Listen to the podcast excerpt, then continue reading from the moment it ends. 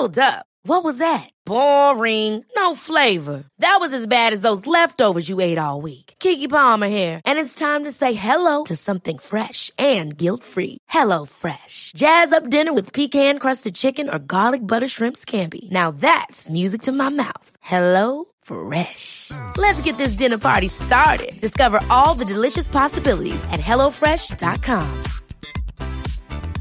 There's never been a faster or easier way to start your weight loss journey than with PlushCare. PlushCare accepts most insurance plans and gives you online access to board-certified physicians who can prescribe FDA-approved weight loss medications like Wegovy and Zepbound for those who qualify. Take charge of your health and speak with a board-certified physician about a weight loss plan that's right for you. Get started today at plushcare.com slash weight loss. That's plushcare.com slash weight loss. plushcare.com slash weight loss. LMFM Sunday Sport. Your sport, your station. You're very welcome back to LMFM Sunday Sport. David Sheehan with you until four o'clock. Now, you might remember a couple of weeks ago we spoke to All Ireland winner and now also an All Star Niamh O'Sullivan about a fixture situation which saw her playing an intermediate camogie final and a senior football semi final in the space of a few hours on a Sunday afternoon. This is clearly a situation that shouldn't happen, and Niamh felt that the lines of communication between the ladies' football and camogie associations in Meath was something that left a lot to be desired. So, what was the cause of this clash, and what can be done in the future to prevent similar issues occurring. To help shed some light on this issue, I'm joined by Colin McManus, the Meath Ladies Football Chairman. I should mention before we start that we have invited representatives from the Camogie Association in Meath to come on the show, but we've had no response as yet. Colin, first of all, thanks so much for joining us. You're very welcome, David. So, as I said there, it's been a marvellous year for the ladies' football in Meath, but we just wanted to reflect a little bit on the si- fixture situation and try to tease out maybe what happened.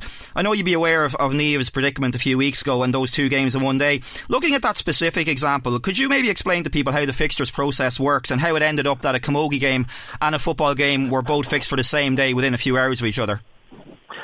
Um, last July, on the 27th of July last year, all the clubs in Meath um, were sent out the master fixture plan f- for the year ahead. Um, so the uh, Meath Camogie was al- also issued with a copy of that uh, fixture plan Mm. in August at, the, at their request. Mm. Um, we requested a, a copy of their uh, fixtures also, but um, all we got was a, a list sent back of proposed dates that they had to, games to be played on or before a certain date, but there was nothing actually concrete uh, regarding the fixtures. As for on our fixture plan, uh, games were forming, they were going to be played uh, every two weeks. So as from there, like ours was in concrete, and um, as I say, every two weeks, we actually put back the start. We gave them two sta- um, provisional dates to start our championship because of uh, the Meath ladies' involvement Sure. in in the football. But also we took into account Meath Camogie, and we deferred the start of the championship prior to their semi-final in the hope that Meath Camogie would reach the All Ireland Intermediate final. But unfortunately for them, that didn't happen. So, like as I say, David, our fixture list had been out there from July, and and clubs knew as well as Meath Camogie, they knew um, what our master plan was. Right. And just to kind of get a handle on this, what would you say the relationship is like between ladies football and Meath and the Camogie at an administrative level? Would there be much communication between the two bodies? Unfortunately, David, um, I, I would have to say no. There wouldn't be an awful lot of communication. Um, back five years ago, our then fixture secretary, uh, Pádraig McDermott, um, touched base with their fixture secretary, and uh, they actually sat down and they formulated um, a master's fixture plan for, for that year, and it ran like a dream. Um, the following year, then uh, Porrick tried to touch base again, but um, through no fault of his own, couldn't get in contact with anyone through, with Meath, Camogie. Now I understand, like people come and people go, so sometimes the person that you might have been talking to one year mightn't have been there the following year. Um, last year, uh, I must say that um, both us, ourselves, Meath Camogie and Meath GA sat down together in Skryne and we had a, a very productive meeting because at the time with COVID there was only a 12 week window of opportunity for us to get our games played. And as I say, it was a very productive meeting. We drew up a, a master's fixture plan, which ran like a dream until the last couple of weeks. And Meath Camogie then switched some of their semi-finals the same weekends that we had um, semi-finals and finals, and then we had clubs contacting us about player welfare and having to play two games within 24 hours. But as I say, there was an agreement in place from, from early in the year, so it, that problem shouldn't have arisen. Mm. But like, but going forward, David, like we say in, into 2022, where we already know that it's going to be a split season, uh, it is going to come to a situation where ourselves and uh, Meath Camogie and Meath GAA are going to have to sit down and come together and draw up a fixtures plan and stick to it religiously. So that's so that so every player can be accommodated. Yeah, it seems it seems remarkable to me that what you said there that in previous years the the two bodies have sat down and come up with a plan, and as you said in your own words there, it ran like a dream. For that to not happen this year, just I cannot understand that at all. It makes no sense to me at all because at the end of the day, it's the players that are going to suffer here. So and again, I, I, I mentioned at the start, we did invite somebody from the Camogie Association to come on. I appreciate they're not here to represent themselves, but we did give them the opportunity. We got no response. So, from your point of view, it must be very frustrating when you've got players coming to you and and you know questioning fixtures. When you know, from what I can hear and what you're saying, it seems like you've done as much as you can on that side of things. Like uh, exactly, David. Like I'm like back to the to, to, to the incident there earlier in the year where, where it was the clash and, and our county players wore the t-shirts to support the June player. And like and mm. we we love to see girls playing both codes, but like we have 42 clubs, so we have we have 54 teams playing adult championship from senior right through to junior E competition. We have eight and a half thousand registered uh, players in the county, like huge numbers. And at the end of the day, all we want to do is try and facilitate both codes. So, like, the only way to do this is to sit down round the table with everybody and formulate um, a concrete master's plan. And, and, and going forward, I, it's the only way that both associations uh, are, are going to um, keep all the dual players happy.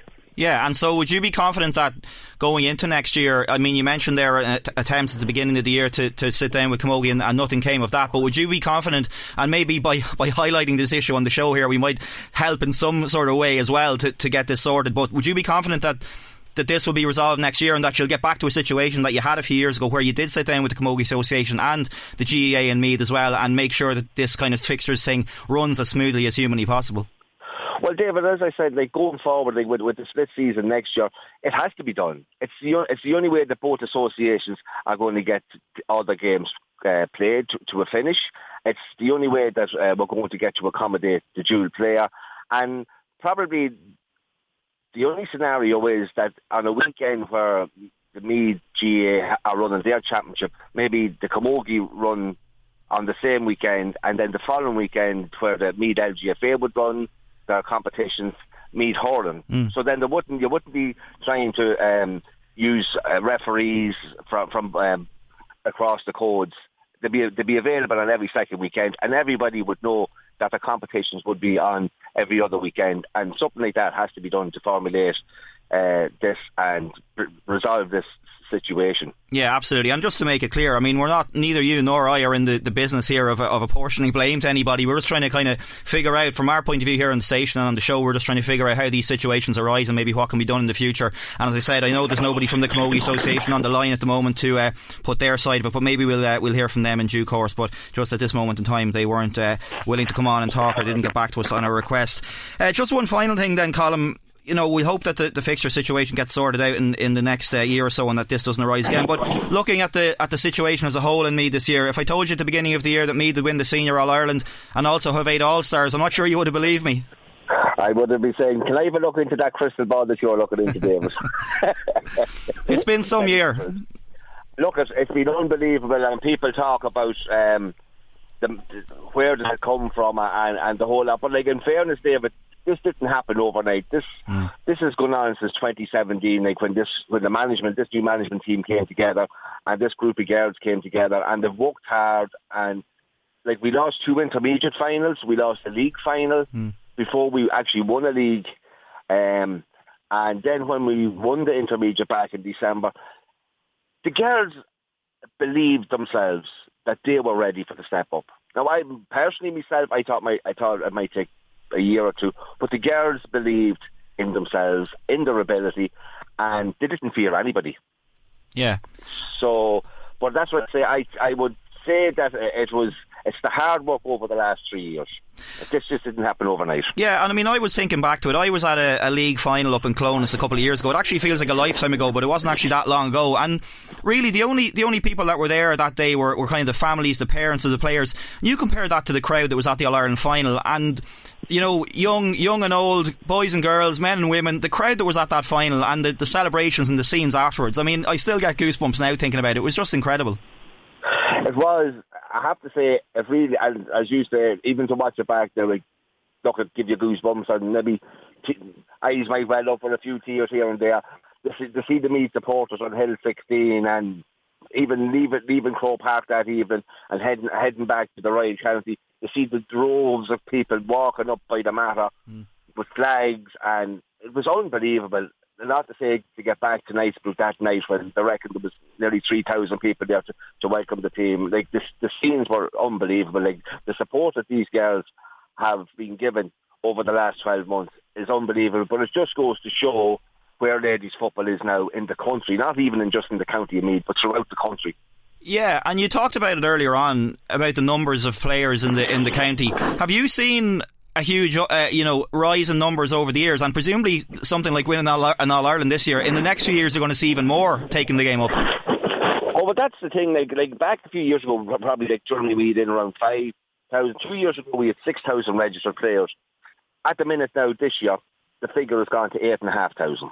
So it is like it, it's huge. So it is like ladies football is is I know it's been said many a time is the biggest growing sport in Ireland and I think I think now we are the second uh, highest uh, in the country uh, with um, registered players.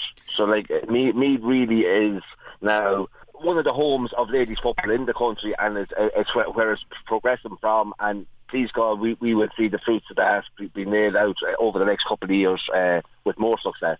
And uh, I suppose the, the only downside to that is it probably makes your life a lot a lot busier and a lot more hectic. I know you're out in Dunganny today. There's a raft of finals on out there, but I'm sure it's not a it's not something you're you're too you're you're complaining about because it's a it's a positive thing, obviously.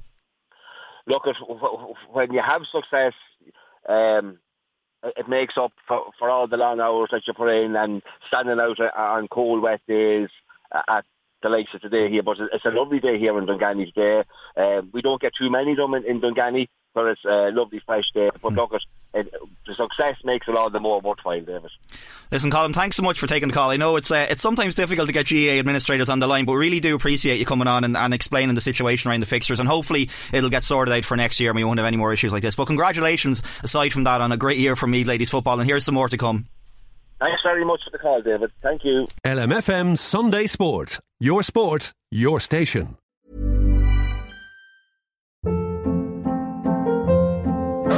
Hold up. What was that? Boring. No flavor. That was as bad as those leftovers you ate all week. Keke Palmer here, and it's time to say hello to something fresh and guilt-free. Hello Fresh. Jazz up dinner with pecan-crusted chicken or garlic butter shrimp scampi. Now that's music to my mouth. Hello Fresh. Let's get this dinner party started. Discover all the delicious possibilities at HelloFresh.com. Hi, this is Craig Robinson from Ways to Win, and support for this podcast comes from Invesco QQQ. Invesco QQQ is proud to sponsor this episode and even prouder to provide access to innovation for the last 25 years. Basketball has had innovations over the years too. We're seeing the game played in new ways every day. Learn more at Invesco.com slash QQQ. Let's rethink possibility. Invesco Distributors, Inc.